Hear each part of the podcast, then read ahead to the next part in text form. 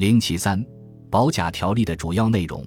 国民政府宣称编组保甲的目的在于严密民众组织，彻底清查户口，增进自卫能力，完成剿匪清乡工作。其主要内容是编组保甲，清查户口。剿匪区内各县编查保甲户口条例规定，剿匪区内各省县长应根据实际情形划分全县为若干区，依照本条例之规定，限期编组保甲，清查户口。各县地方原有层级太多，名目不一的自卫组织一律编为保甲。编组标准的基本形式是十进位制，以户为单位，设户长，十户为一甲，设甲长一人，十甲为一保，设保长一人，十保以上为乡镇。即使是寺关庙庵之僧尼、水上漂泊之船民，或公署兵营之公务人员及其他公共处所的住户，均属在编之列。在具体实施时，采用了有弹性的做法，规定甲之编制以十户为原则，不得少于六户，多于十五户；保之编制以十甲为原则，不得少于六甲，多于十五甲；乡之划分以十保为原则，不得少于六保，多于十五保。继而各县由县长派员充任保甲户口编查委员，吩咐各区会同保甲长挨户清查人口，各户成员逐一登记，内容包括性别、年龄、婚姻、文化程度、职业、家中有无枪支，连失踪或迁居异地死亡者也要登记在册。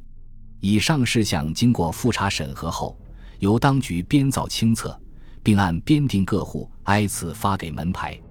令各户张挂户外意见处，以备军警及保甲长随时检查。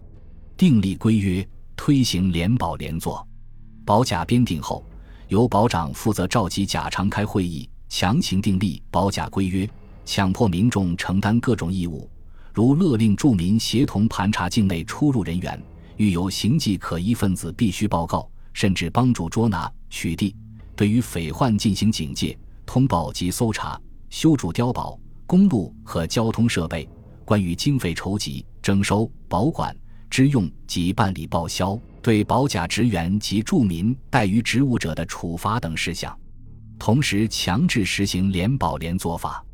联保就是各户之间实行联合作保，共聚保节，互相担保，不做违法之事。联作就是一家有罪，节内他户举发，若不举发，节内各家连带作罪。规约规定，各户户长除一律加盟保甲规约外，应联合甲内他户户长至少五人，共举联保联作切结，声明节内各户互相劝勉、监视，无通匪或纵匪情事，如有违犯者，他户应即密报惩办，倘沾讯隐匿，各户须负联作之责。此项切结由甲常面交各户长，依次签名，不能亲书姓名者，得请人代书，但需在姓名之下捺印，并由甲常签押。有违匪、通匪、纵匪证据确凿之户，则执行搜索、逮捕之紧急处置；否则邻居各户不得借口拒绝与联保。保内除公共处所外，凡各寺庙，亦应互据联保联作切结。新迁入户应与同甲各户联保。内政部也发布联作暂行办法，规定出具联作切结时，由户长签名盖章或画押，一式两份，正结存县，副结存区。各户如发现令户违匪、通匪、窝匪等情，应立即报告，如隐匿不报，便以庇护罪或纵匪罪论处。抽选壮丁，编练民团。保甲内十八岁以上、四十五岁以下的男子编成壮丁队，平时受军事政治训练，必要时编成武装民团，分区分期实行集合训练。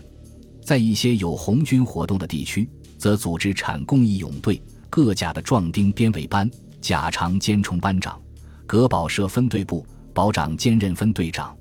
其任务是救灾育匪，搜捕匪共，建筑碉楼保寨、公路，递送情报、通信，守护、巡查地方，清查户口等，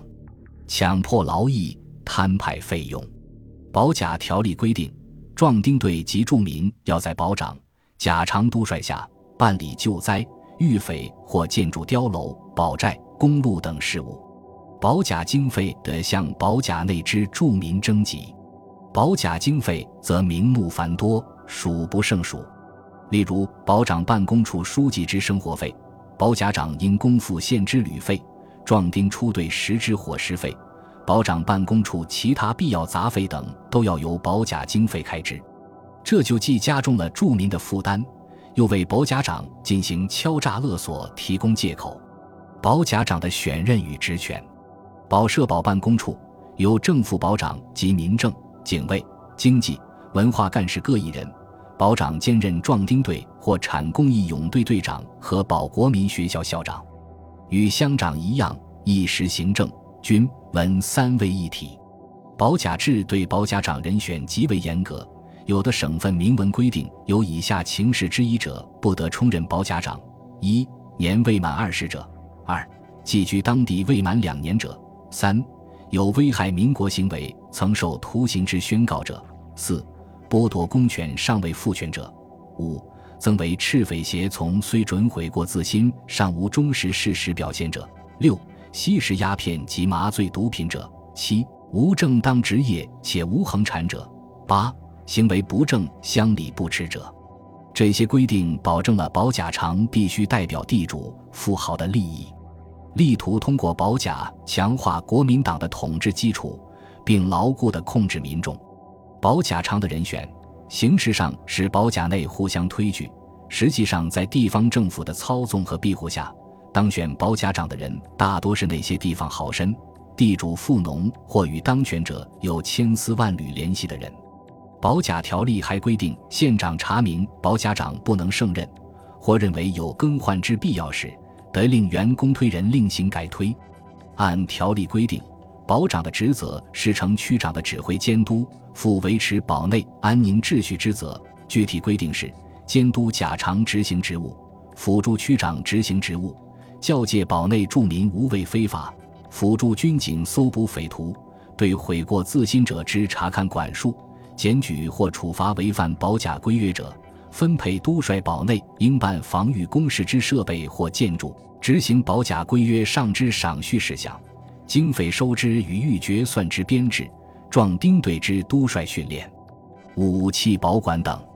甲长的职责是承保长指挥监督，负责甲内安宁秩序之责，具体为辅助保长执行任务，清查甲内之户口编制门牌，取具联保联作切结，检查甲内，监轨及稽查出入境人民，辅助军警及保长搜捕匪犯，教诫甲内住民无违非法，抽选壮丁，训练服务等。